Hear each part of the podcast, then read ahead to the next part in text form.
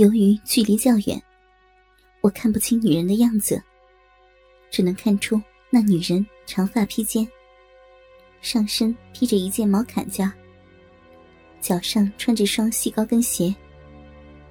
虽然是冬天，但是那女人的身材看上去还是非常棒的。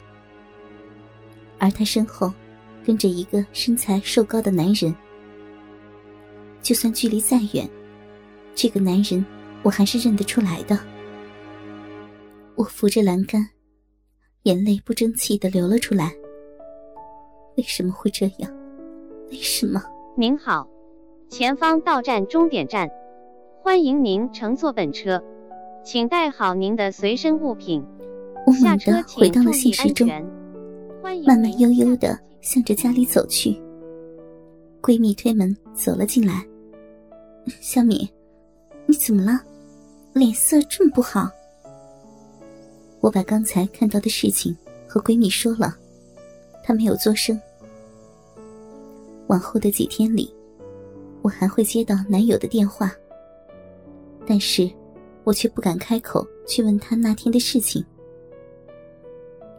几天后，男友打电话说他回来了，我只是简单的笑了笑，无奈的摇了摇头。老婆，想吃什么呀？男人歪着头看着我，随便。我一句话也不想说。之所以坐在他的车上，是想看看他还能玩出什么花样来。怎么了？不高兴？没事儿。这顿饭吃的很压抑。回去的一路上，谁也没有说话。那个女人是谁？我站在卧室的门口，看着上身赤裸的男人。呃，很显然，他也有所准备。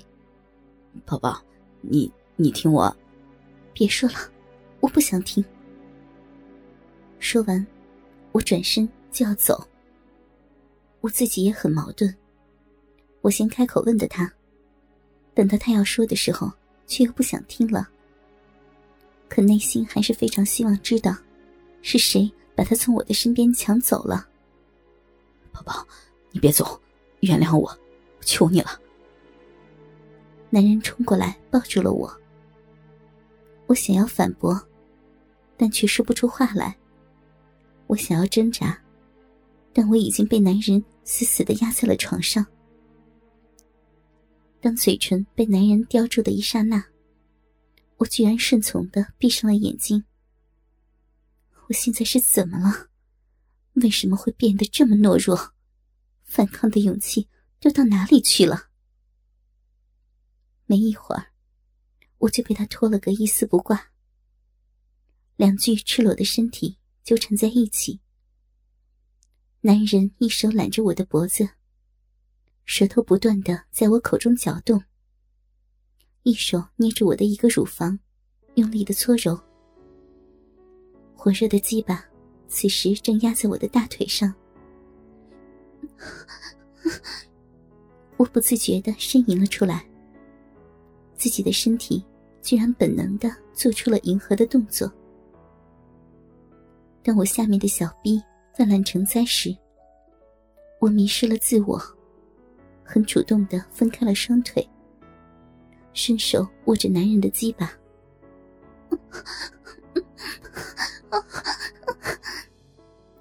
在他填满我身体的一刹那，我长长的呻吟了一声，全身颤抖着，双腿盘上了他的腰，同时，双臂死死搂住他的脖子，鸡巴开始在我的体内缓缓的蠕动，我轻声的娇喘着。男人每一次完全的进入，都会让我的身体激荡出一阵涟漪。不一会儿，他的动作开始变快，身体中的鸡巴也变得异常的坚硬。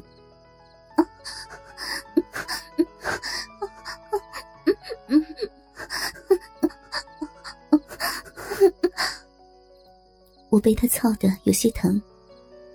龟头一次次的撞击，刮蹭着敏感的内壁。那种憋尿的感觉又出现了。老公，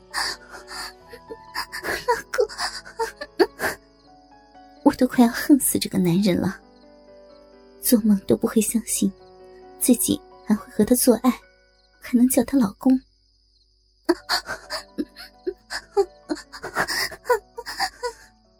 阵阵快感不断的从小臂中传来，真的好舒服，好舒服，但又好似缺少点什么。哦，男人的动作骤然加速，飞快的撞击着我的臀丘。很快，他就低吼一声，弓着腰猛顶了几下。我感到小臂深处有一股股的热液射了进来，射精之后，他翻身倒在了一边。我望着天花板，泪水不受控制的涌了出来。躺了几分钟，男人的鼾声响起，我坐起身，走进了浴室。本打算洗完澡就离开的，但是外边却下起了大雪。老天也在为我抱不平吗？次日一早，我离开了这个昨晚还属于自己的男人。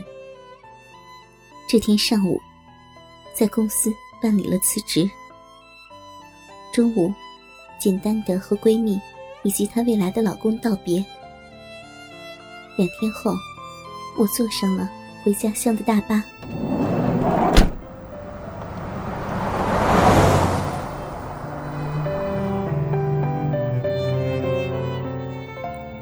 到家乡，为了使自己能静下心来，我没有和父母住在一起，而是搬到了我家以前的旧房子里。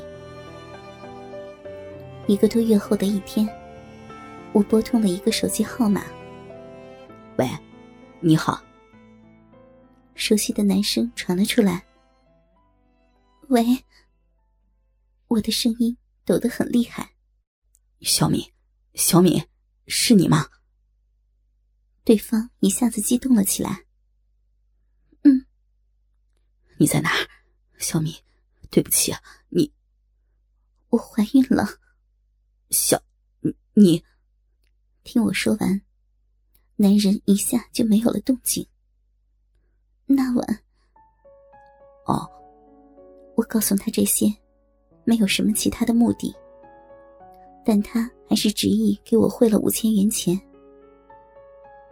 到这里，我和陈的事情算是彻底的结束了。在家待了小半年的时间，又是一个毕业的季节。看着招聘会上的茫茫人群，不得不感慨一下：现在的工作真是难找呀。小米，啊！听到有人叫我，我顺着声音的来源扭回头。小敏，真的是你啊！好久没见了。一个帅气的男人出现在了面前。你是？啊，老七。我瞪大了双眼。老七是我大学时期为数不多的几个异性铁哥们儿，真不敢相信能在这种地方见到他。哈哈，小妮子变漂亮了呀，有没有对象啊？老七还是像以前一样，喜欢拿我开涮。去死吧你！人家连工作都没有，哪来的对象啊？我这半年来，已经把心态调整的很好了。失恋和人流手术，对我并没有造成太大的影响。不会吧？是不是一直在等我呀？啊，嘿嘿嘿，来，让我抱抱。说着，他就做出了拥抱的样子。恶心，自恋。嘴上虽然这么说，但我却主动的和他抱了抱，然后松开手，向后退了一步。这样好了吧？抱一下没感觉啊？死开！没完了还？我打了他一下，接着对他说：“哎，你怎么？”也在这儿啊？看样子不像是来找工作的呀。说完，我上下打量他一番。哎呦，我的小姑奶奶，这都几年了，我还来这种地方找工作，太没出息了吧！男人说完，耸了耸肩。